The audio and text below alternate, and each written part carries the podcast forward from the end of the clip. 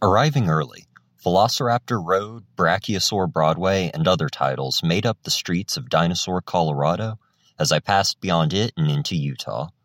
I would stop back for the Dino Dispensary, a small building with some Willie's Reserve I'd pick up, but the main focus of today the dinosaurs.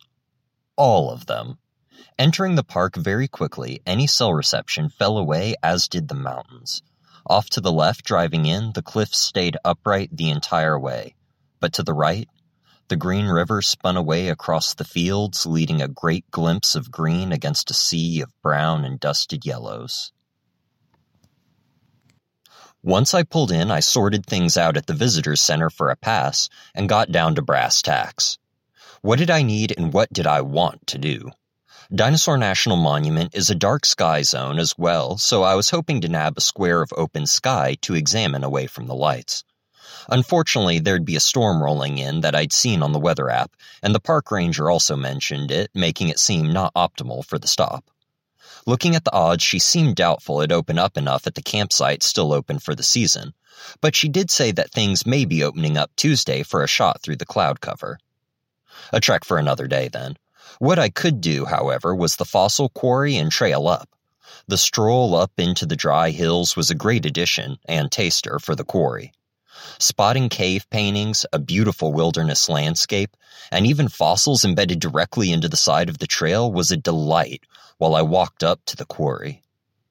Feeling my legs bring me to a childhood dream made the short couple of mile hike nothing, and I was giddy, to the bones. I am a dinosaur fanatic, by the way. Love them. Always have, probably always will. They fascinate me. And the more our understanding of prehistoric animals changes, they continue to.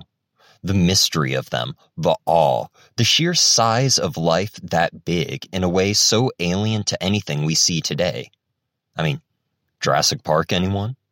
Who else doesn't love the image of giant terror lizards chomping down on unsuspecting tourists? Especially the rude ones.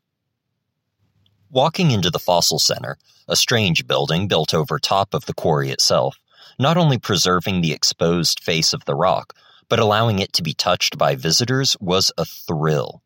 At every dinosaur exhibit ever, of course the rule is that you can't touch the fossils.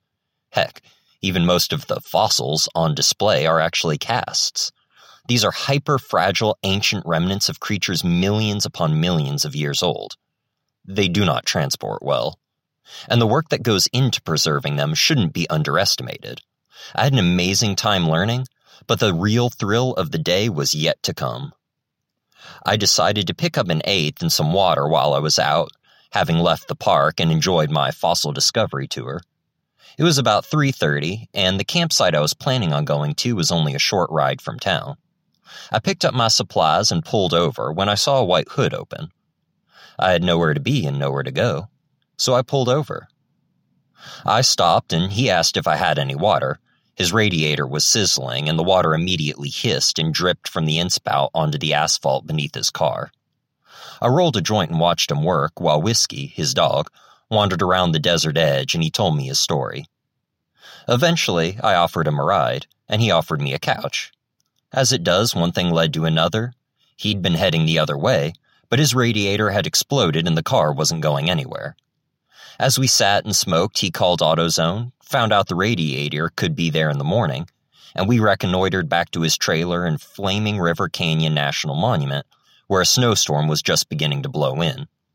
As we worked our way higher and higher into the mountains, the sunset made the rocks come alive as the storm slowly ate away the road behind us.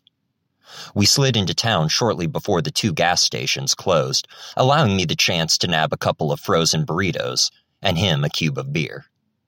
I mowed down the meal, and he drank a couple of cans, and though we just made it into town, we hopped back into the car for a short 15 minute drive to the edge of the monument.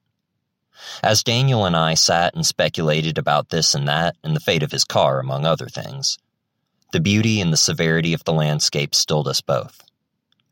The silence of the landscape was incredible. The silence of the landscape was incredible, and the utter devastation was a sight as well. These enormous clouds rolled over the top of the ridge and into our path. I found out that Daniel was a fly fishing guide, wanderer, and skier like many out west, and it's one of the ways of the wander. Trade. I need a ride, you need a couch. He also gave me the lowdown on the area, and I definitely want to be back for another foray around when I have time and better weather. Flaming Gorge filled with the frozen winds coming off the storm betrayed the name, but I intend to come back in the sun. And the frozen fire was no slouch either as we watched the clouds slip towards us. Daniel and I got back to the trailer to hit the sack and get an early jump back on the road the next day to his car. I grabbed a refresh at the lodge shower house, surprisingly good facilities, and settled in for a long Utah mountain nap. Thank you for listening to this segment of Traveling High and Low, a spot on the Bluegrass Podcast. Tune back in every week for more episodes from the road, as well as cannabis reviews, interviews, and more.